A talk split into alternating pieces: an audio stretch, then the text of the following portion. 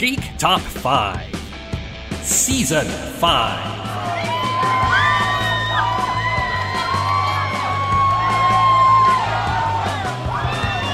I'm so happy you're here. I'm happy to be here. this is so exciting. Geek Top 5. I'm Jesse. I'm Graham. And we are back with another round of dueling lists, and this time with some super special experts. Yes, it's not always just Graham and I, although eh, we're sort of moderate level experts, right?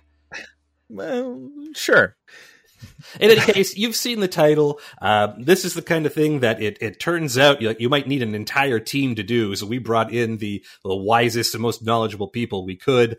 And both of these guys, the bona fides, just just go on and on. Graham, could you please roll out the red carpet for our guests here today? Yes, for episode number 141 of our show, we've gone to the Days of Future Past of our podcast. Bring back some classic guests. We have Andrew Deman, the co-host of the Oh Gosh, Oh Golly, Oh Wow podcast, lecturer at St. Jerome's University, and the project lead for the Claremont Run. Welcome back to the show, Andrew. Thank you for having me again. Uh, how's it going? How, tell us tell us a bit more about the Claremont run. Uh, it's all consuming. I write a thread about Claremont's X Men run every day, um, and we have a, a manuscript contracted at University of Texas Press, which includes the longest academic paper ever written on Wolverine. So this should be fun. Oh my god, I I got to tell you, my favorite Twitter thing every day is what reading that uh, thread that you put up. They're amazing. Thank you. We also have with us Jim Zub, Seneca animation professor, writer of a bunch of Dungeons and Dragons comics and young adventurer guides, Conan, Avengers Tech-On, Stone Star, and a current Marvel Unlimited exclusive series called The Life of Wolverine that ties into the X Lives, X Deaths of Wolverine series. Welcome back to the show, Jim. Thanks. Thanks for having me. It is uh it is a bevy of of weird credits, all kinds of different genres and stuff. Uh and and yeah, currently as you said, I have bonded adamantium to my bones and figured out how all this stuff fits together or at least the current uh Marvel continuity version of it. Essentially, uh you know, uh, uh, Life of Wolverine is this uh, Marvel Unlimited series that is attempting to streamline and and make a cohesive kind of event list for um, the origin of Wolverine, all the most important things that a new reader would need to know, or a long term reader might want to refresh themselves on, or, you know, even. It's very hard to take in all of the Marvel universe, as I'm sure Andrew can uh, attest to. yeah. And so it's a way for us to essentially kind of say, look, these are the core components that make up the Wolverine origin, but, you know, who he came to be as a character uh, you know, starting as James Howlett, becoming Logan, all that other stuff, uh, up to the current moment in time in Krakoa. And so it, uh, when I was offered this project by my editor, Mark Basso, I thought this would be, they know I like continuity and I love old, you know, comics and that kind of thing. And I, and I kind of jam on a lot of that stuff on the Marvel projects that I do. And this is that writ large. Uh, it's one of the more crazy projects that I've worked on. I got to read a lot of old X Men and Wolverine comics, and uh, some really good memories, and a bunch of stuff that that you know I never read originally when they first came out. So that was been kind of illuminating for me, and then looking for broader patterns of narrative, bigger ideas about the character himself, and narratively how we could sort of frame it up in a way that would be satisfying, uh, you know, for a reader to understand the big kind of emotional pushes and mental kind of changes of this character that has become so iconic, you know, in the superhero universe. So essentially, this book is exactly the book that would have been handy for you to have to write this book. Yes, yes, that's exactly it. Actually, that's, now that I'm done the book, someone can write the book. That's what I'm really excited about. I, you know, I joked to Mark. I said uh, when Benjamin Percy's done writing Wolverine, like I'm, my brain's already full, so you might as well just slot me in there because I'm, I'm ready to rumble yeah, I've got a lot of a lot of knowledge of this character now. It's kind of fascinating, and and and trying to figure out. I mean, so many writers have written flashback stories of Wolverine at different points of time, and uh, trying to go through and and draw a through line and make sense of them uh, mm-hmm. was was a challenge. One that I do not wish upon any other person. Yeah. Yeah But today we're not just talking about Wolverine. We're talking specifically about the romantic Wolverine. the, a side of him that's not discussed nearly enough. Not just a fighter, also a lover. Wolverine. Yeah, maybe not discussed enough, but from the research I put in for this episode, apparently happening everywhere all the time. yeah. he has many types, let's put it that way. He is uh, very uh, prolific of the of the lovins. Uh, and so uh, having a top five list list is not. I mean, finding and, and and ranking them in terms of top five is hard, but finding five is no problem at all. You just cast a stone in the Marvel universe, and he has probably romanced it, which is kind of kind of surprising when you consider how the character started. You know, so mm. yeah, yeah. And Andrew, uh, you know, your expertise is that Claremont run, and to my mind, there's only like one or two main um, love interest for Wolverine in that time period, or, or, am I forgetting some other big ones? No, no, it's it's it's pretty limited. You get some glimpses to his past, but not a lot. It's it's mostly just a brief infatuation with Jean, uh, and then Mariko. So, so question on that front, then, Andrew, are, have you been reading? Like, you must still read Marvel books, or are you still focused purely on the past in terms of that? Yeah, sort of. Um, my my research is all Claremont, so that's what I obsess over. But right. like, I try to keep up to date a little bit for you know context, sure, uh, and also just you know recreational reading, right? Yeah, yeah, totally. So the Claremont stuff is at work, but then you get home, you take your tie off, and then you can read the new stuff. That's, that's a hobby. exactly. You know, it's funny that you that you mentioned that too, because so for me, I'm part of what's called uh, the continuity circle, where I'm one of the Marvel writers who receives advanced PDFs of all the Marvel books. So I'm oh getting oh somewhere in excess of you know 70 PDFs a month. Wow. Uh, of all the books uh, to read about a month, month and a half ahead of time, just to make sure that I'm up to date on things as I'm working away on my own projects. And uh, it's weird because it, it, you know i love it and i grew up do, reading this stuff and loving this stuff and being able to contribute is a huge part of it. But there is a weird feeling of homework sometimes where i'm like oh yeah. i got i gotta read all these books. And then i kind of yeah yeah okay you gotta read these books. Get it done. That's fine. It's good you know? So particularly when the books are awesome and then you can get really excited about what people are going to see in the coming months which is fun. So yeah but the argument with the oh sorry honey i'd love to go visit your parents but you know work i just i have to read these new issues. That's these savage avengers won't read themselves uh, it's true. Okay well it's true let's uh let's dive into this. We're doing the classic dueling list format we have where both of our guests have brought a list and we're going to start at number five and work our way to the number ones on both of their lists back and forth between them as we go. But if someone has a character say at number five who the other person has higher in their list we're going to stop there and wait to discuss them at the same time when we get to the higher entry if that makes sense. And if not just listen along. You'll figure it out. It's pretty straightforward. I do With have an honorary mention though that's yeah. Let's start with Jim and the honorary mention. All right. So before we hit my actual top five, I very selfishly slotted in uh, Domino on this list. I know, I know. Domino, although she didn't hold have, on. Oh, is she on your list of top five? She is. Oh my gosh! All right, perfect. That's amazing. Wow. All right, so I guess uh, we'll hold off on talking about the whys and the wherefores on that. She's my honorable mention. I can't believe she made your top five. I'm super uh, now really intrigued how this is well, all when we get play. to that point on Andrew's list, we'll be we'll talk about why, and Jim, you'll be able to try and tear it down. We'll see how that how that goes. Amazing, amazing. All right. Okay, Andrew, let's bounce over to you. What's your number five? Uh, number five, I'm going to go traditional ish. Uh, I'm going to go with Mariko, uh, Mariko Yoshida. Uh, now, Jim. Yeah, uh, she's definitely on my list, and so uh, yeah, we'll have to hold off on the discussion on that. Ooh, uh, yeah, it's going to get spicy in the middle of the episode. Yeah, absolutely. I'm uh, I'm impressed that uh, she's number five on your list. All right, all right, number That's five, fascinating. Okay, back to Jim. What's your number five? So my number five is Seraph, who is the um, mm. y- you must know who she is there, Andrew. She's the uh, woman in Madripoor that Wolverine knew when he first went there back we're talking pre World War 1. The first time she showed up was in a Claremont issue that would have been X Men 268. That's that flashback one of World War II with Captain America and Black Widow. hmm And uh, she's the, I think she's the owner of the Princess Bar at that point. Uh, and so, yeah, yeah, they have quite a, as we find out later on, not in that issue, but later on, they had quite a fling over years in uh, pre World War One. Wolverine spends a lot of time in Madripoor. He's running sort of mercenary missions for her through basically runs missions for the Hand and also for Romulus, who the less we say about him right now, the better.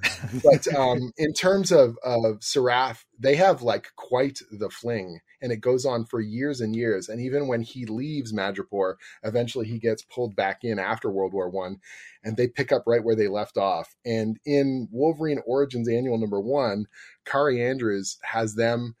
They just have the wildest sex and craziest kind of adventures in that thing. Like it just makes it very clear that. Uh, they're beasts in the bedroom and out. It's uh, it's uh, pretty fun, it's pretty fun stuff. So yeah, yeah, she's my number five.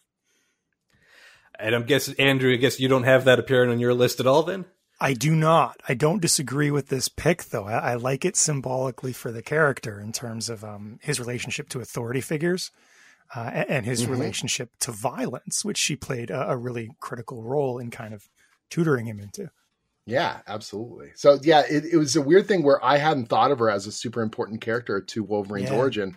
And then the more that I read and the more research I did, I was like, actually, she's kind of a linchpin in certain moments of his life. And what's interesting to me, honestly, as a writer, is they haven't done a lot of stories. The the earliest story I could find that they show in flashback is the 1930s, but they talk about them getting together before that and they talk about all these adventures that they had so i was sort of like there's a fun little gap that would be interesting to to do you know stories in that period at some point it would be cool mm. and they they made she's still well i don't know if she's still alive but she was alive for a very long time for someone who at least on the surface seems right. to just be a normal human right like what's yeah the hint they, at, they hint at the fact because she has dealings with the hand and all that stuff through mm-hmm. romulus mm-hmm. that she may have had some kind of way of extending her life slightly but they never put a button quite on it it's all just sort of the problem is with the slippy timeline stuff where you're sort of like this shouldn't really function. She should be dust, but you know, we want even even within us. Yeah. Even within a slippy time frame, like she she was created in like uh, as far as the character goes in 1989 or whatever, mm-hmm. right? Like towards the end of that Claremont run, and then but she was introduced as a World War II character, right? So it's crazy. That's ridiculous that she should still be alive in any way, shape, or form. But you know, sure but I guess that's comics. We, uh, we, had a lot of these kinds of discussions when I was working on Life of Wolverine because there's stories that are like, you know, Wolverine and Carol Danvers running around in the 1970s doing spy missions. And you're like, uh, what? Like, how are we going to, you know, make that function? Uh, and, and we found ways to make it work, but we don't put exact dates on certain things like world war one super important world war two super important vietnam super important and then everything between vietnam and now is just sort of mush like it's just right. stuff. it's just stuff happens, and this happened well, after that, but don't say when, you know. And that's how we kind of solve some of that. It's like the war that the uh, the Punisher fought in is right. constantly changing. yes, and now it's um they they created a whole war for it just just so that they could do the slippy timeline stuff. Oh, okay. Yeah, yeah. I think uh, Mark Waid created that for that new um I forget the name of the book. It was some Marvel Universe retrospective, and it's called the Cian oh. Kong War. Now, yeah. Okay, the history of the Marvel Universe. That's right. That's right. That's the one. Yep. Yep. Okay, well, let's jump back to Andrew for your number four. Number four is indeed Domino. Oh wow! Okay, how did how did she? um Yeah, so Domino is obviously my honorary mention. I'd love to get a sense of why you think she's actually that high on the list. I'm kind of surprised now. Yeah, Andrew, please lay it out for us, and then Jim will to you for objection. Right, right, yeah, totally. okay, so a lot of Wolverine's relationships are about him projecting his own needs onto his partner, right? Mm-hmm. That's what he does, and I love that as a character beat. I think it's very entertaining and tragic. Uh, Domino doesn't read that way to me. Uh, there's a sort of um, equitability there between the two of them that I think is very interesting. But I also really like the way that she intersects with Logan's sort of um, let's let's say id versus ego, the idea Right. of how he wants to be more civilized. But but Domino doesn't give him that. Domino gives him the opposite. That's where we get to see what Wolverine is when he's not pursuing the gentler way, let's say. And that can be really, really cool. These relapses don't have to contradict the character arc.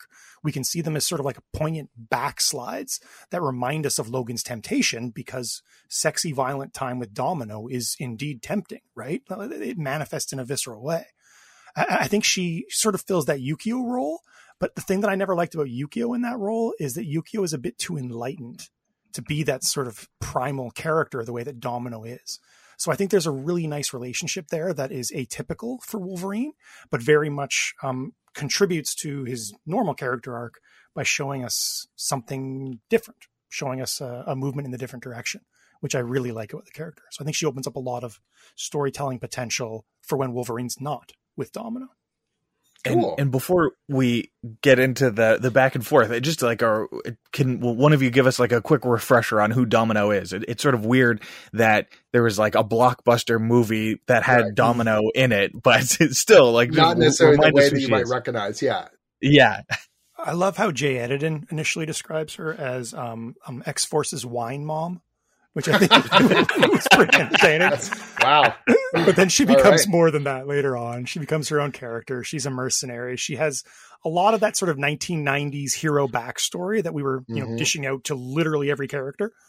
Um, and I, I think that again plays off Wolverine in a kind of cool way as a character coming out of the 70s and 80s.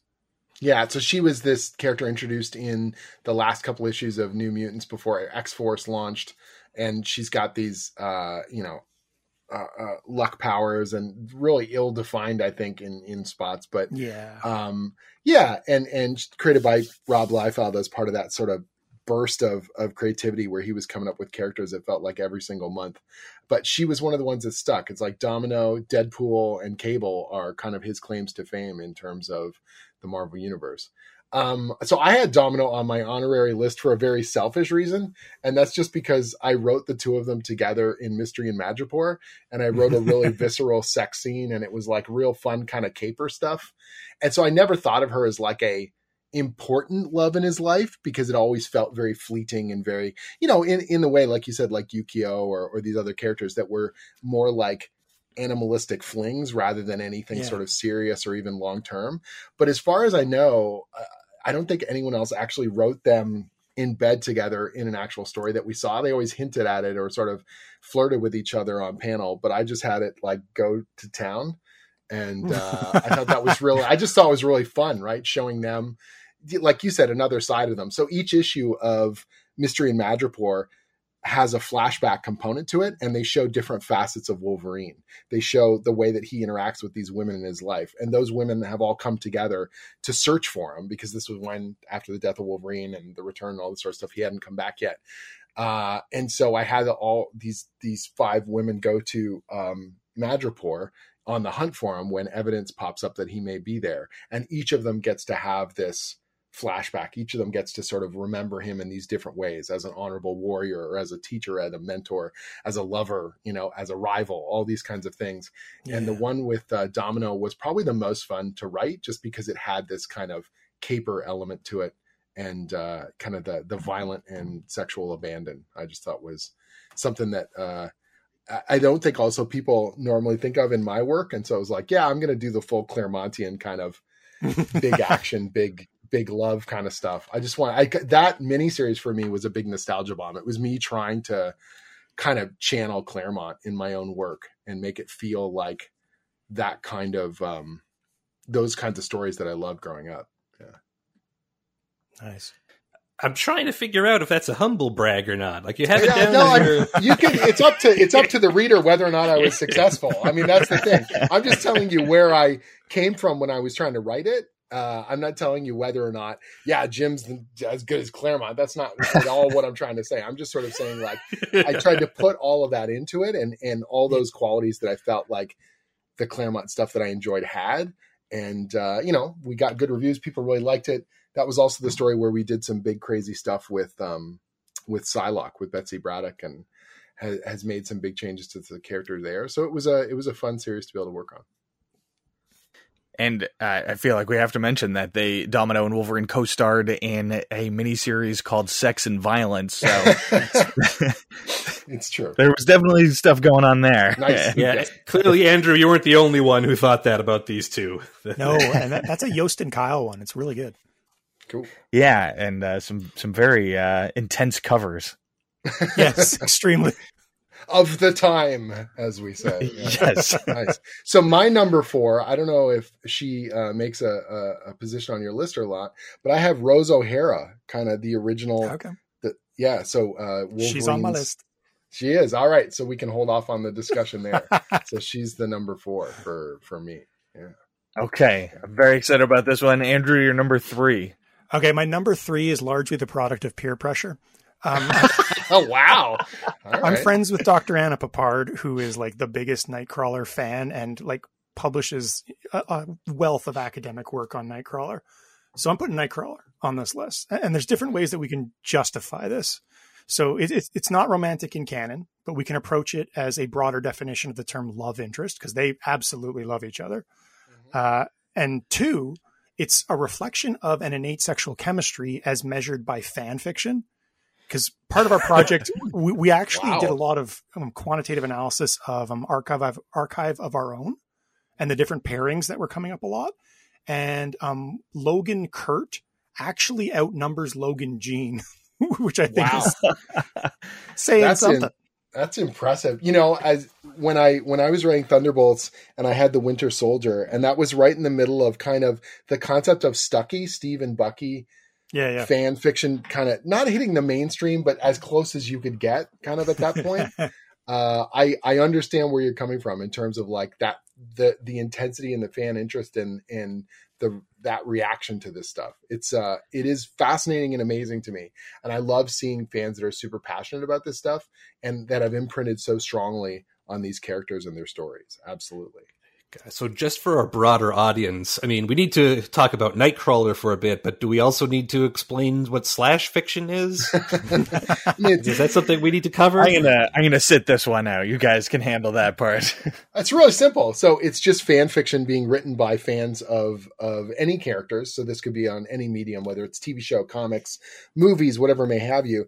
And they're writing their own uh, stories, usually just prose fiction, but there are fan Yeah. comics and all kinds of different things like that. And and they're pairing up characters romantically that are not necessarily romantically inclined in the canon stories that are being published. So when I talked about Stucky, they usually combine them together. It's like you know uh, uh, uh, Bennifer and all these other kind of you know Hollywood pairings, right? So it's the idea of Steve Rogers and and you know Bucky uh, that they are not just partners and they're not just you know friends across the ages, but that they're actually romantically inclined with each other. So this obviously is with Logan and Kurt you're talking about. So yeah, yeah what would their couple name be, Andrew? What would their couple name be? Yeah. Uh, damn. Um, Wolf Crawler? Cloaking. I don't know. oh my gosh, Clergan. Musculid Crawler? I- Ugh. wow, yeah, nothing quite like Logurt. It just doesn't really, doesn't quite roll off the tongue I- there, does it? Love that. it's we got we a lot can't of make this pro- work. I might have to probiotics. Take it off my list. That's right. Sorry, Logert, no place for you here. That's what you'd think, but according to Andrew, your research, it uh, apparently it, it works out well. Uh, but yeah, hit us with a. So, like, what are we looking at when we're looking at Nightcrawler? Uh, you're looking at a really cool frater- fraternal relationship, um, a, a friendship that is dynamic and is based on mutual respect and admiration, despite being polar opposites. So it's a really compelling dynamic that never feels forced or cheap. It was built slowly and it was built around again this mutual admiration. It's like a perfect friendship. So you can see how a lot of people would want to read it in um, more sexual or romantic light. Um, I don't know. I mean, if they were a couple, it would probably be the healthiest relationship Wolverine has ever had. Uh, and that's probably actually not saying much when I think about it. but he's so love it. he's so well balanced in his romance. I don't know what you're talking about. Oh. So Nightcrawler was introduced in Giant Size X Men number one by uh, Dave Cockrum and, and Claremont, and I think if you're going to s- assign a soul creator to any character uh, like Nightcrawler and Dave Cockrum yeah. is a pretty solid one to Yeah. use. Yeah. Uh, and he's sort of he's also th- almost the perfect I, mutant metaphor where he he looks like an actual demon and would be easy to to hate and fear, but he's actually like the nicest guy on the X Men. And then unfortunately, they also made him literally a demon, which I'm not a big fan of, but you know seems to have stuck as far as continuity goes. I have two big thoughts about this Nightcrawler thing. I think what makes this one possibly like the ickiest one on any of the lists is that Wolverine has definitely slept with Nightcrawler's mom. So it's just a weird one. Wow, wow, that's right. So yeah, Raven Darkholme, uh, uh, Mystique is uh, Nightcrawler's mother, and they have definitely been together. That actually does show up in Life of Wolverine stuff. They're like running gangster kind of missions in the in the 19 teens. Like it's like really weird kind of stuff. It's uh, yeah, yeah. She's been around for a long, long time, longer than you may think. So yeah Okay, and my other thought was I, I'm going to spoil that uh, Nightcrawler is the only uh, man on the list, but I figured if there was going to be one, the the sort of in continuity example that is hard to ignore these days is Cyclops with uh, what's going on Right, on right. Krakoa. Right. Yeah. So basically, in the current uh, X Men comics, where the X Men have their own nation on the island of Krakoa, uh, let's say love is a little more polyamorous and free form, and, and relationships are sort of flowing back and forth with quite a few characters. Yeah. but even then their their relationship has uh, uh, fraught history and is probably not as uh, positive i would guess as as nightcrawlers and and wolverines would be That's true. okay No. That I guess that's it for my my thoughts on that one but i love the entry and and uh, a lot to talk about there so yeah jim what's your number three My number three is Itsu. So that is uh, Wolverine's uh, first wife and the mother of his child. And I think the saddest part of this is that she has barely appeared in any comics. Like she's been in, I think, eight different comics, all flashbacks. Uh, she said almost nothing. If she has two lines of dialogue across those eight appearances, I'd be shocked because she's sort of become this plot prop for him. His, you know, when it was a part of his life when he was trying to balance. It's uh, you know post World War II. He ends up in uh, Jasmine Falls in Japan. He ends up staying uh, with this group of monks, and uh, he's trying to sort of quell the the animal inside him. And while he's there, he ends up meeting this woman Itsu, who's there at uh, Jasmine Falls as well. They fall in love, and uh, she will end up having his child.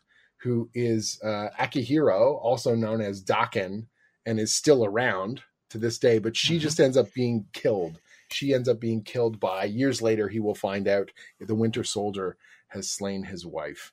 Um, so I think she's an incredibly important character to Wolverine's history and should be a much more important person in terms of that, um, you know, plot of of his life and his emotional state and the fact that's the mother of his child and this kind of thing. But I, I I loathe the fact that she's been used like such a prop and that she's so Right. yeah she's just been kind of cast like every time you see her it's essentially in a flashback where she's dead already. And it's like that's a disservice to the character. Why are they together? What do they have in common? What did you know what qualities did wolverine see in her uh, I feel like we don't get any sense of that ever, and that's something that is a real shame. But that shouldn't diminish the fact that she is actually a really important romantic figure in Wolverine's life and is worth exploring at some future juncture. Now, I mean, I know I'm not the one doing dueling lists. I just got to point out, because I got to hear both your viewpoints on it, that, I mean, put it this way, I was a little surprised to hear how little she's been in the comics, because I remember it so, and it's, well, no, it turns out I'm getting confused because this storyline happens to Wolverine a lot. Oh yeah. Oh, one of the things I noticed as I was reading was the oh here's the love interest. Oh, she's got to die. Like it, there's a lot of fridging going on for the Wolverine. Not just Yeah. that, but specifically a love interest that he goes to Japan Yes. for to Right. meet a Japanese girlfriend who is then killed to motivate his plot. The dead, I, I'm counting three dead Japanese girls, and then he also has a relationship with Yukio, but she's still alive. yeah. Is it kind of like, okay, for for starters, stop going to Japan? He's got a type. They're Maybe. either redheads or Japanese women. That is that is the Wolverine way. Apparently, it's uh, sad but true. So Yeah, I think there's kind of a weird history of retcon there where where writers will go back and earlier in Wolverine's timeline establish that he was attracted to a character as if that explains why he was later attracted to the yeah, character. which I don't think is introduced this time? necessary. That's what's really awkward. it's it's weird. like it's totally okay that Wolverine could have met Mariko and that like her because you know that he didn't have to have other Japanese love interests before this in some ridiculous way. But yeah, it's just sort of the nature of this thing, the cyclical, serialized nature and the and some of the the wheels within wheels that end up becoming part of retcons. So But Andrew, you didn't have Itsu on your list at all, right? No, I, I didn't. Um, I, I, I did read Itsu in that, that light that I was kind of talking about. I, I read Itsu as like a let's explain why Wolverine was attracted to Mariko light. right. But but, hmm. but, but hearing what, what Jim's saying, yeah, there's a, there's a really rich history there with a, a living monument coming out of it. That Right. it would be really cool to see writers explore a little bit more and, and, and draw in. Yeah, I think I literally, I mean, because she's only appeared in like eight comics, I read them all, and I swear she's got three lines of dialogue in eight, eight appearances, and I'm just like, wow, Wow. that is a that is a really brutal treatment of a character. And again, it's always about the lead up to that moment where they meet, and then it's she has the child, that you know, like that. That is all that seems to matter, you know, and it's like a real disservice to a character that I feel like you could do more with, or you could try and understand who Wolverine was in that period, particularly because Yeah. the way we've structured it now in Life of Wolverine, um, we go through uh, that. There's a series that Brian K. Vaughan, a miniseries, wrote just called Logan, where he is in Japan at the end of World War II, and he's in Hiroshima when the bomb drops. And uh, after that, I basically, when we were crafting the narrative, I'm like, you know, he needs to, he's tries to find peace inside himself. He tries to understand these wars and these things that have happened to him. And that's when he goes to Jasmine Falls. And it all lines up for the Mhm. timeline really well. And so the idea of creating life instead of taking life, that was sort of the thing that I thought was really important about their relationship, that his, it's trying to find a new way forward. And Hmm. so whether or not that was what you know Daniel Way or or the other writers that have wrote those scenes with Itsu intended, that's kind of narratively what I'm threading with it now. So She's also an interesting example, like uh, just for our non-comic book listeners. She's an example of a, a retcon where you you go and change something about a character's past, and it's just sort of like that's the way it's always been. And Yeah. sometimes those can be, you know, awkward and painful, and like it barely makes sense, but you just sort of go with it. But in this case, because of Wolverine didn't know anything about his past for most of the character's existence, this is a retcon that kind of works, and it's like that. The reason we've never heard of her before you know 2009 or whatever is because wolverine didn't even know about Right. her until then Yeah. yeah, his memories are just Swiss cheese for so much of his existence. And uh, that's one of those other things that as we were doing the research, we would just see moments where it's like, oh, in this past story, he's using his claws. In this past story, he's not because because originally they didn't, you know, that he didn't receive his claws until he received the adamantium and all that kind of stuff. So trying to fit some of those bits together and make sure that it functioned was also one of the kind of kind of little dances that I had to do as we were working on this series. So, yeah. cool. all right well why don't we jump back to andrew for your number two Number two is Ororo Munroe Storm. Oh, nice.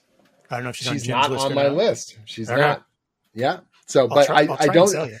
No, no, totally. I, I, I, I did sort of juggle about whether or not she would end up near kind of five, five or 6 if Mm-hmm. we had a top six. But this show's not called top six, so uh, you know. Keep, keep, uh, I top see you put in Domino as your six anyway. Yeah, yeah, clearly. but, uh, but no, I can I, I could totally see her being as a possibility on that list, but she didn't end up uh, making it for me. But yeah, sell it up. Storm's amazing, of course. Okay. So she's she's too good for him and he knows it, which I think is very charming. Yes.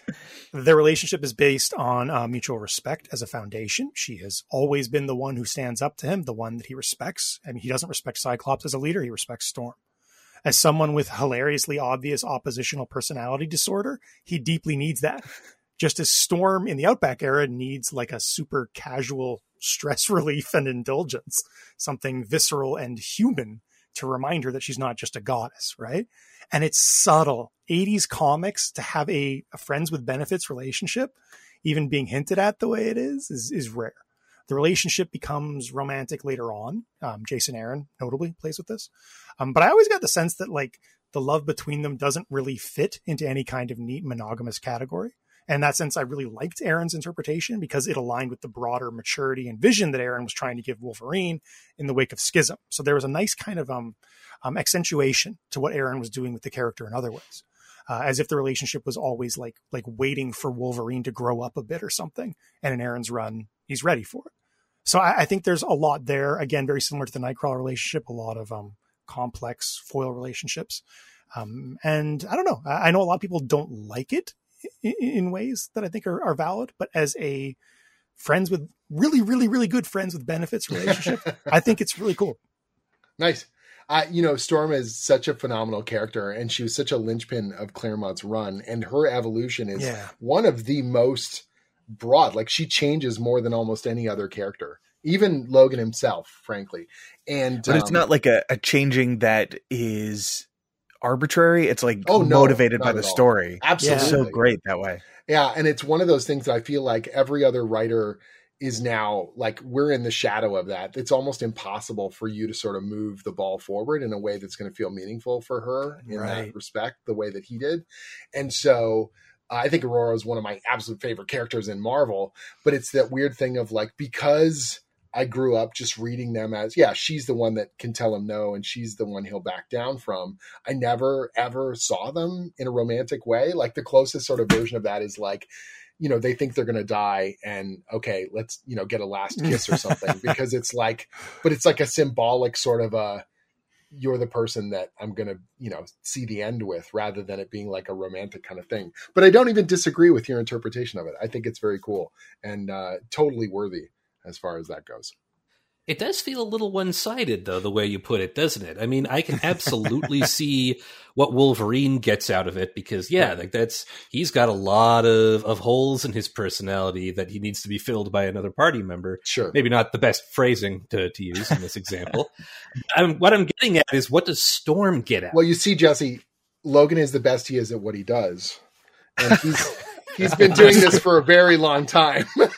so I, yeah, yeah, I think he's a real animal in the bedroom. He's very capable of. Yeah, uh, Storm is one of the first characters in Marvel Comics, uh, a superheroine to have sexual agency, something Claremont yeah. cultivated beginning in Life Death, right? Yeah. So the idea that she would have very basic biological needs, that's totally in keeping with the character. And exactly as Jim's saying, Wolverine's probably a, a good I don't know, boy toy, if we want to call him that in this scenario. He's probably a lot better at it than Cyclops, right? and, and, and you know, and he, with the, with his healing factor, he's just raring to go at any moment. You know, no holds barred. No holds barred. That's right. Do I have to beep any of this? I can't tell. Are we okay? Fine. We're, just, we're right. fine. We're fine. All right. So my number two now, I guess we're on. Sure, let's do it. Yeah. So my number two is Jean Grey. I know it's the obvious right. sort of answer. Is that your number one? It is not. She's not on my list. Wow. All right. I know. I was expecting that. It's this thing where I part of it is um I'm biased on obviously growing up with the, you know, reading all those stories and seeing the unrequited kind of tension between them. But yeah. now particularly the trust that they have in Krakoa and stuff like that. Mm-hmm. And I have to be 100% honest, the Life of Wolverine story we just wrote is literally all about Jean Grey going through Wolverine's mind and seeing this timeline in this kind of macro view for the first time as an outsider and seeing those broader patterns and that level of trust that he gives her to allow her that access is part of my bias here where this demarcation point they are now there's a level of trust that's even stronger that than before. And she, at the spoilers, at the very end of this little digital story, essentially she needs those memories to anchor him during, you know, X Lives of Wolverine. And she says, but don't worry, after this is over, I'll, you know, I'll, I'll have Xavier wipe them because that's not mine to keep. And he basically says to her, no, they're yours now as well. You can have them as long as you want. And so, yeah, they're, uh, they're tight Yeah. Uh, what do you think of that, uh, Andrew? Ah, the Krakoa thing. I yeah, that's that, that's very very valid. it makes me feel bad. Um, I'm thinking more of like the early era where I, I think Wolverine or Wolf, Jean basically exists to further Wolverine's tragedy. I Sure. think it's largely misconstrued because a lot of people think that Wolverine is pining over Jean forever. Nope, it's like a few issues and then he meets Mariko, right? Um, and then later writers would, would pick up that thread again, including Claremont, who retconned it in Classic X Men number one as being a, a, legitimate thing. So I found that relationship to be historically uneven. But yeah, Oh, in the absolutely. era, it's good. In the Krakoan Yeah. era, I, I would say it's very good. Yeah, yeah, and that's the thing is that you've always got like I have my favorite periods of these characters, and nostalgia is such a huge part of why we read this stuff and those those moments Yeah. that mean so much to us, obviously. But one of my jobs, you know, here working on these stories is to acknowledge and work with the characters as they are now and look for ways to move them forward in meaningful Yeah. fashion. And so even if I look and I go, I wouldn't have necessarily put Jean and Logan together. Um, I can't deny what's currently happening in the books and the way that it, you know, has changed the characters. And so that's sort of where I'm looking at it from. Right. Yeah. Yeah, it feels like from my reading, it was like uh, in the early days very one sided, where it was Yeah. something that Wolverine was interested in, and Jean had like no interest and in him. almost as much of it was seemingly about getting Scott's goat, like just messing Yeah. with Summers. Yeah. Yeah. Because he could offer her, you know, he was the rebel kind of thing, or he, it, it was like, it was almost like he was the leather jacket guy on the motorcycle, you know, driving by, like, come on with me, baby. Like it just has all those qualities of the bad boy, you know, that, that she would not normally go for, but she's, yeah, it, it's, uh, they play off a lot of those kind of cliches in it. And I think it works Yeah. really well to create that tension. Spontaneity versus stability. Yep. Yep. Absolutely. Right. and I, I'm, you know, I I grew up with the animated series and things like that, so I've always Yeah. Been aware of that that dynamic and the and it, when I was growing up, it was always more like he was very interested and she was interested too, but stayed with Cyclops. It was always a temptation, but she didn't do it, except in like every alternate reality they were together. right? Yeah, yeah, of course. Yeah, that was the thread in the Fox movies too, right? Is that they they clearly had chemistry, but she but she stayed loyal to Scott, and he was kind of a jerk, but mostly just because this Canadian kept hitting on his girlfriend, and we weren't sure who to feel sorry for. I think that you know Scott's been really served poorly in the movies in general. Oh, like yeah. that he he always comes across like a wet blanket and just like no. At best, he's he's doing the right thing, but you never really care about why he's doing it. Yeah, But uh, speaking of the alternate realities, like I, I, I am a sucker for Age of Apocalypse, and I know it's just because I was twelve or whatever when it was coming out, and I I- the Madureira art and all that stuff. It just looks so cool. Yeah, the art is yeah, like the art. I, I I still think that art is amazing today. That's why I love Oh, that so much. No But. I I love the storyline there with Jean and Wolverine and like Wolverine bailing on the X Men to go save her and like that that that very romantic version of their their storyline like Wolverine losing a hand because he has to save her. It's just such a a fun four issue storyline and and uh, great great comics in my eyes. so that that is a great version of the Jean and, and Wolverine romance to my mind. sweet. Bolster my case. It's good. It's good. I like it. I mean, if we're picking sides, I gotta. I'm kind of with. I, I, I don't know. I, I am with Andrew on this one, but mostly just because I find Jean exhausting. yeah, there is that sometimes. Yep, her or Uh, Phoenix or Dark Phoenix or Madeline. So irritating. Yeah, yeah. It- I just, I'm very like Jean. Like we were talking about Wolverine's story being kind of cyclical. Like, who boy, does Jean have a cyclical story? So as if he's with anyone besides her, I'm in a better mood. But that may be a selfish motivation. nice. All right, now we're at the number ones. Yeah, yeah. I'll fight Jesse about that later. Uh, Andrew, what's your number one? My number one is already mentioned Rose from Wolverine Origin. Nice. Yeah. All right. And This is, I actually thought this would be a more controversial pick. I'm delighted that, that, that Jim also has Rose on the list. Yeah, yeah, Um, I think the number one is what makes it controversial. yeah. I am surprised she's number one. Honestly, It's like number one chronologically, Andrew, Yeah, but that's not what the maybe list that's she was. where my is number one was. crush, like the original. It's true. You know. Um, okay, so logic. Um, I, I think Origin is really underrated in terms of what it accomplished. It had an absolutely impossible task, and it executed it really well in my eyes. There's some character consistency issues that I'm sure Jim could speak to, but I think it works as a good backstory. It, like it answers a lot of questions about Wolverine without creating dead ends for the character. Like that's the most important thing. Often by adding a new layer of nuance to them. So not easy this is where it all begins. This is Wolverine's like sexual and romantic pathology. You could call the book Logan's sex drive origin. Uh, wow. it engages with that subject very directly. Like it's, it's clearly Yes. working with sexual symbols. Uh, it's got that primal nurturing element to it, uh, essentially an Oedipal complex, which holy crap. Yes, of course, Wolverine has an Oedipal complex and is drawn to Right. women who nurture him or even domesticate him a la Mariko. It establishes his response of retreating into nature as a sort of failed romantic response, thus intersecting Logan's sexual identity with all the ego versus id metaphors built around the character and his relationship to like savagery. Uh, it riffs on Heather Hudson, who is another character I considered for my list because I really like um, Yeah. Heather Hudson. Uh, and it retcons all other Logan relationships. And I know I complained about this a moment ago, uh, in a way that might diminish them a little bit, but remains for me endlessly fascinating. Like it's not the best loved or most iconic Logan love interest, but she is the alpha. Uh, and you can reread literally every Logan love interest in the context of Rose uh, and discover something new and cool every time. So to me, she's the most interesting love story. And I think that's where I give her credit. See, it's her at the top of interesting that the the qualities that you give to Rose as a retroactive continuity, I agree with, right? But my number one is Mariko, and the reason why is because she has all those qualities in the moment they're written by Claremont, right? So Mm. she brings a humanity to Logan and she brings him on a path to become the honorable warrior that will make him as a character so much richer and so much more profound and interesting as a reader.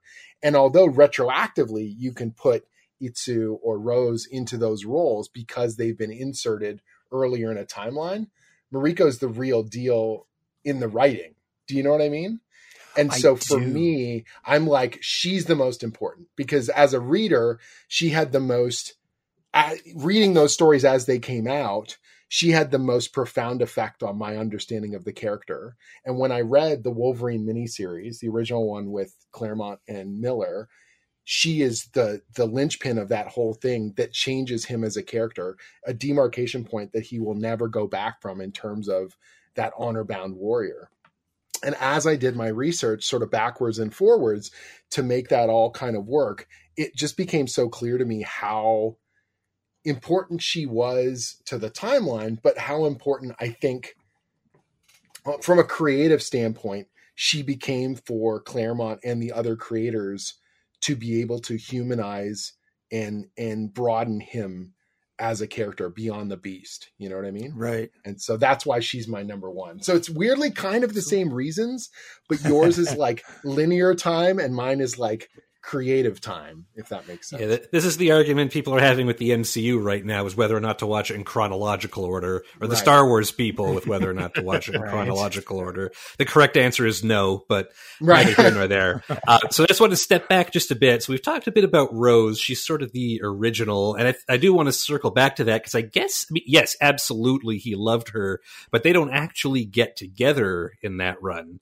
No, I think. But but the, so we should circle back to that. But also let's talk just a little bit more about Mariko because again, there are a lot of Japanese girls here, and a lot of them get killed. And from a casual perspective, it's difficult to tell them apart. Not that way, but in the way just that it's Yeah. the same story a lot. So Jim, can you give us a quick overview of the Mariko relationship? So Marie Mariko is the original kind of love in the X Men run. She first appears in Uncanny X Men number one eighteen very briefly, Yep. and then over the next few issues, what'll happen is we'll realize that what seemed like a cute kind of unexpected character moment for Logan. At that moment, he doesn't even tell anyone his name is Logan. By the way, that comes out in the comics. that was later. nice. Which is a really awesome little moment when he introduces himself. And the reason why he's about to tell her his name is because he introduces himself as Wolverine, and then she says, "Is that a name?" And he goes, "No, my name is Lo." and then he gets cut off by an attack or whatever else. Anyways, the point is, uh, over the course of like the next 15 20 issues they show that they're dating they show that they're spending more time together they're you know and then eventually they become betrothed leading up to uh, the wolverine uh, miniseries which is this incredible just stylistic masterpiece Hmm. kind of of of and at the time solo series for characters who were in team books like that was just not really a thing but wolverine was so damn popular and claremont and miller actually brainstormed this idea on a drive to san diego comic-con Yeah. and um basically it's this story of of wolverine going to japan finding out the deep kind of dark underbelly of mariko's criminal family past and and trying to free her from its um influence on on her and her you know and all under the auspice of japanese tradition and loyalty and honor and and sort of the soul of a warrior kind of stuff. And it's so incredibly well done. It's an absolute blast. And it enriched his character in a way that has imprinted on every story that has gone come since then. And so because of that i feel like she is the most important you know character in terms of his romantic life. But as a creative story and as a character i think she's also the most important relationship for the future of that character. If that relationship wouldn't have happened i don't know that wolverine would be as popular as he is today. Hmm. yeah So, uh, Andrew, how come you had her number five? Like, why didn't she rank the, this as high for you? Yeah, this is a weird position for me to be in because, like, I- I'm arguing against myself yeah because I i'm still have her on my I'm list. upselling claremont to the claremont guy this is weird I, I will throw two things at this for why she didn't make it higher on my list. Um, the first is that in Claremont's continuity, Wolverine doesn't even think Mariko is the perfect woman for him. Um, in Uncanny X Men Annual 11, he has this vision where he specifically laments that she's not wild enough for him and that he feels torn between her and Yukio even still, right? So she's sort of like half of his ideal woman, and I think that's that's a rough place for her to be in. And then the other thing I think is a, just a, a difference in reading between Jim and I, because Jim, you mentioned demarcation point, and I like hundred percent agree. For me, this is actually the problem with Mariko, though, is that she's a resolution. You know what I mean? Like like once he's with Mariko, once he's married and the head of Clan Yoshida, he can't Wolverine anymore. sure but then of course you know because it's claremont and this is serialized drama they're gonna pull they pull the rug out from under people in in x-men 172 where the wedding Mastermind, doesn't yeah. Yeah it doesn't carry out right but the, so i love that though because i love the dramatic tension that that creates and i love the fact that it looks like we're going to get exactly what you said a resolution of character and then claremont's smart enough to pull the rug out so that we don't have this soppy kind of version of the character you know Yeah, he can't absolutely. retire, basically, No. right? The, the way No. Cyclops retires to Alaska until Right, Jim right. Shooter called him back. Exactly. Right. So I think it's it's funny because we're looking through the same story and we're both saying it's important, but we're Yeah. sort of ranking it differently in terms of why it's important, you know, and what it represents. Yeah.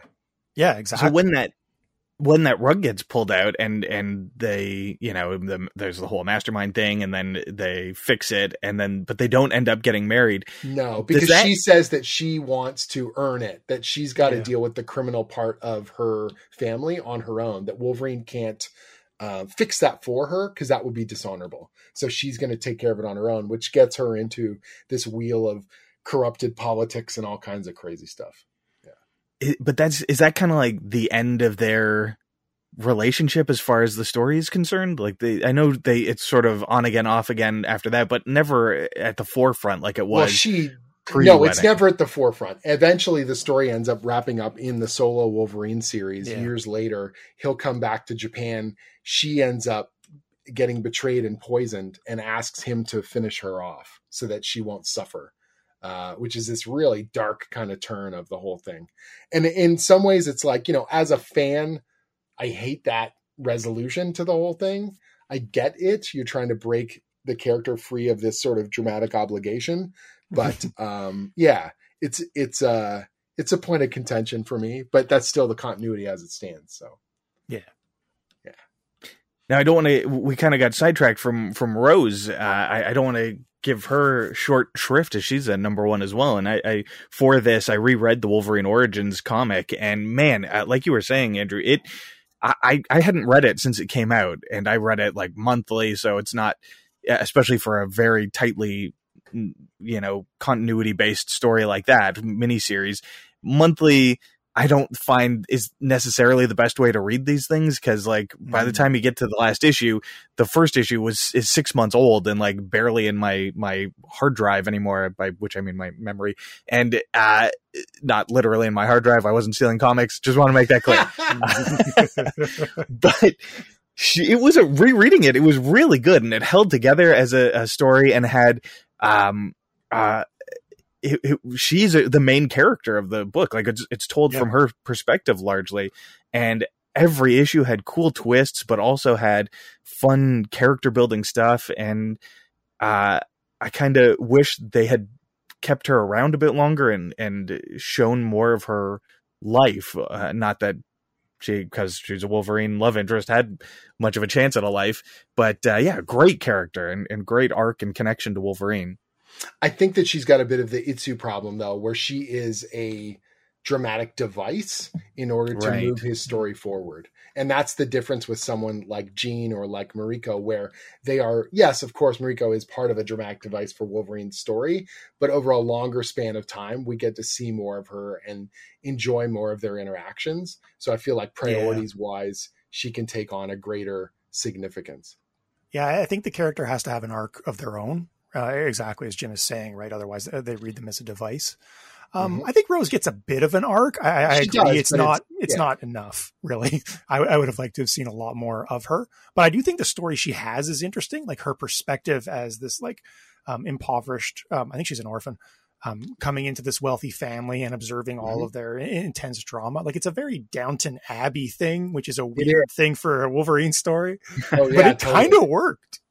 Yeah, yeah. For I mean, sure. one of the things that throws people is if they don't know the character's history and they don't realize he's been around for over a hundred years, kind of thing, you know, and and like those kinds of that pastoral sort of uh, uh, uh, origin kind of throws people sideways, but it works, like you said, yeah. and they set up a bunch of really interesting stuff. Oh, it's also red herring. Yeah, right. Absolutely. Yes. Right from the get go, right from the cover oh, and all the solicits and everything else. It's uh, it is a really neat book, and obviously I read all this stuff exhaustively for it. But again, because Rose only exists in that one miniseries, and because she, yes, she is the alpha retroactively, but I feel like my priority on this list is about sort of yeah as as a reader and as as the creative sort of element i feel like mariko had a greater um, she she had a greater brought a greater change to Wolverine through their love. Yeah, yeah I would have to argue, and I, am again arguing against myself. I would have to argue that that sort of as you said, the fundamental relationship between Wolverine and his love interest is really established by Mariko, uh, and Rose is built from that, uh, and built very well, and in my eyes, maybe even built better. Um, but to suggest that you know um, which one is an antecedent of the other. I mean, it's pretty clear. Uh, right, Mariko right. defines what a Wolverine love interest is. Yeah, yeah, because she is the original in terms of the reading order. Yeah, absolutely. Yeah. So cool. So we okay. can all come to an agreement. yeah, for sure. So, what what do you think uh, Wolverine's love life has in store for us? Is he just going to remain as I, I don't want to undersell it, but like the third wheel of the Scott and Jean thing, or has he got another has he got another love in his life ahead of him? Do we think dooming another poor woman to brutal death? yeah, to most likely yeah. Japanese. yeah. Oh God, if he can find a Japanese redhead, we're in real trouble. Nice. You know, it's really uh, interesting that that like one of the things I do like about um, the current X Men stuff is for the first time in a long time, I don't feel like I know where stuff is going. Yeah which is which is surprising because you got used to very much. I think so many writers because they've been so heavily influenced by Claremont, they would come aboard and they would try and yank characters back to the moments that they most enjoyed them as a reader. And so it created this real hamster wheel feeling of relationships and friendships that never felt like they were allowed to evolve and move forward. And yeah. so um, you know, even if I disagree with some of the creative choices that can be made at certain points, at least people are taking swings and they're doing stuff with characters, which I feel like that's better than playing safe. And so I'd like to see them do more stuff. I'd like to see them push these characters into their, you know, out of their their normal boundaries so that we can have more excitement and more kind of mystery and more dramatic potential. The last thing I want to do is sort of yawn my way through same old, same old, you know, when I'm reading these characters. Yeah, I agree. I think X Men in particular as a franchise has drowned in its own nostalgia on more than one yeah. occasion. Yeah. Um, so, so seeing the momentum that Hickman's been able to to create is is wonderful. And like, I'm not even the biggest Hickman fan. Um, like, I think he's brilliant. I, have I've really enjoyed the way that other writers have picked up on this new creative direction, um, and some of the other titles that have come out of the the new X Men. Yeah, I've got such wonderful. a different perspective on this stuff now because you know it used to be I was just a reader and now I'm a creator, and yeah. so sometimes I, I'll read these books and I'll be like I disagree with what you've done, but I'm glad you did it. You know what I mean? Like that's yeah, very yeah. much an attitude I can have now where I can go, Oh, cool. You're trying stuff. You're pushing. Like you wouldn't get a story like the winter soldier, you know, if you don't, if, if Brubaker didn't take a big swing, right? These yeah. character arcs and these moments that are now seminal to characters that have become part and parcel now of these even bigger movie kind of storylines that are out to millions and millions of people around the world you have to try stuff. You have to push and pull and and and make big changes and make big dramatic uh, moments happen. And so, in that way, I know as a fan, I probably would have gotten really angry about some of the stuff, and I would have been like, "This is stupid," or "I would have done it differently," or whatever. But now I can sort of look and go, "All right, I'm willing to play the, you know, play your hand. Let's let's see the whole game before I pass judgment for sure." Hmm. Yeah, just going off the uh, big swings thing, I, I, think sometimes what gets lost is in comics, you can take a big swing, and if it doesn't connect, if you don't get the grand slam that you were hoping for, people just kind of forget about it or get oh, swept yeah. under the rug. So yeah. even if like Winter Soldier hadn't worked out, people would be like, "Oh yeah, that was a clone of Bucky. That that one doesn't count. Bucky's really still dead, and Cap's still right, messed right. up about it. Don't, don't worry about it." uh, Tom Brevoort, one of my editors in the Avengers office, he will say, nothing succeeds like success. And I was like, what do you mean by that? And he goes, if you make something, but if you make something really awesome, other writers in the Marvel universe will want to pick up on it and play with the toy and use it as well, right? So yeah. if a character is, you know, coming out in a movie or whatever, obviously all of a sudden we all want that character to guest star in our book or, you know, have some sort of an appearance. There's nothing quite like a Black Panther movie to make Black Panther show up in a hundred different places, right? right. But on the other hand, it also speaks to if you do really cool things with the characters, they've got their new costume, their new paradigm, and it is something really visceral I'll reflect that in my story. I want to showcase that as well. And so nothing succeeds like success. Like you, if you do something that makes a big change and people like it and want to see more of it, it will propagate itself and it will become kind of permanent bedrock in the walls of the house of ideas, you know? Hmm. Well, coming from somebody who's not a creator, I can just say that that's sort of a city on a hill for me. That beacon glimmering over the thing. Uh, but it's I wish you the best and hope for the best to come out of it with the stuff you're making. Uh, guys, thanks so much for coming on the show. I think that's a blast. I am a little concerned about the body count in Wolverine's bedroom. Uh, but I think from the discussions we're having, I'm not the only one. It's good to know maybe there's room for that to change. Uh, before we head out, I know we talked a little bit about everything uh, at the beginning, but uh, just want to get in touch with things a little bit more. Um, Andrew, do you want to start with you? if folks want to learn more about the Claremont Run, about what the project is, what it's up to, where can they find you, and what's going on with it lately? Uh, we are a um, um, SSHRC funded, which is like a, a government agency. Um, research project run out of St. Jerome's University, which is where uh, I'm on faculty. And what we do is um, a website. Uh, you'll see www.claremontrun.com. But the main thing I'm working on these days is um, social media knowledge dissemination. It's called microblogging. Honestly, it just means I'm posting stuff on Twitter. but that doesn't sound good on a grant application. microblogging. So, yeah. So you'll find us at Claremont Run. Um, and yeah, just a nauseatingly in depth from every possible angle look at a comic. Really selling the nauseating. wow, it's holistic. As a fan, I have to say it is amazing. I love it. I mean, I know you got to be self deprecating, but it is so good. Thank you. Absolutely, thumbs up. Across the board.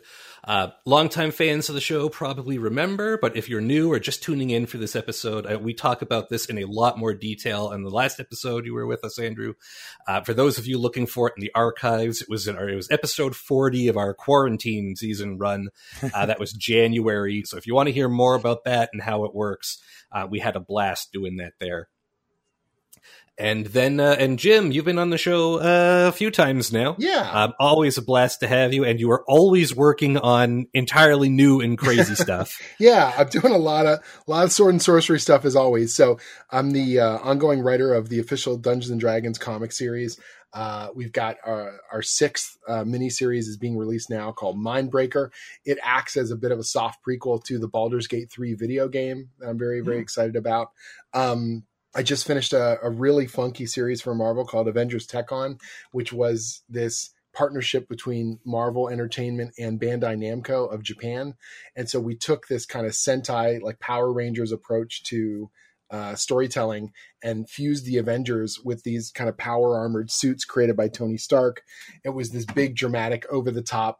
Um, I, you know, uh, not to use almost like a what if uh, sort of story, and we went big and and boisterous on it, and we had a ton of fun. Um, I've got the Life of Wolverine Unlimited comic, obviously, that made up a big bulk of what we're talking about here. As I did crazy deep dive research on Logan, trying to take iconic moments from his timeline, put them in order, and and express broader um, themes and patterns about him emotionally, where he's been and where he could yet go. Uh, it was a lot of fun. It was a very weird project and one that uh, I learned a ton about on the way. I've got um, two other Marvel projects that are going to be coming this year that haven't been announced yet that I'm already deep diving in terms of of writing right now. So lots of fun stuff on the go. And sometime in between there, you also eat and sleep, right? Yes, yes. okay. Important to remember. All right. All cool stuff to look at. Guys, thank you so much for joining us. It was a blast having you. Thank you. Thank you. While we are giving out thanks, I would also like to extend our thanks to Oliver Wickham, the guy behind our theme song. Uh, he's a music producer. He's got a ton of cool stuff on Spotify. Do yourself a favor and check it out. He is great. You won't regret it. And finally, we always want to say thanks to you, uh, the folks at home, the folks who are active in the community, uh, the folks who just listen to us to make their morning drive a little bit less arduous. Um, it is a blast getting the opportunity to do this for you, and even more when it's a blast when you bring it back to us us and let us know what you think. If you had any questions, comments, concerns, either for us about the show or for our guests, we would love to further those conversations with you. Graham, how are they able to get all that to us? please email us at geektop5 at gmail.com. We're on Facebook, facebook.com slash geektop5. We're on Twitter at geektop5 and on our website, geektop5.com. You can leave comments under every single episode and we check those regularly please also go to your podcatcher of choice and give us a nice rating and review. And uh, we would love to see that. Thank you. Those ratings and reviews, super helpful, by the way, not just because we like people telling us we're great, uh, but also it gives us the metrics to know where the podcast is being listened to, how it's being listened to, etc., to help us make this experience better for you.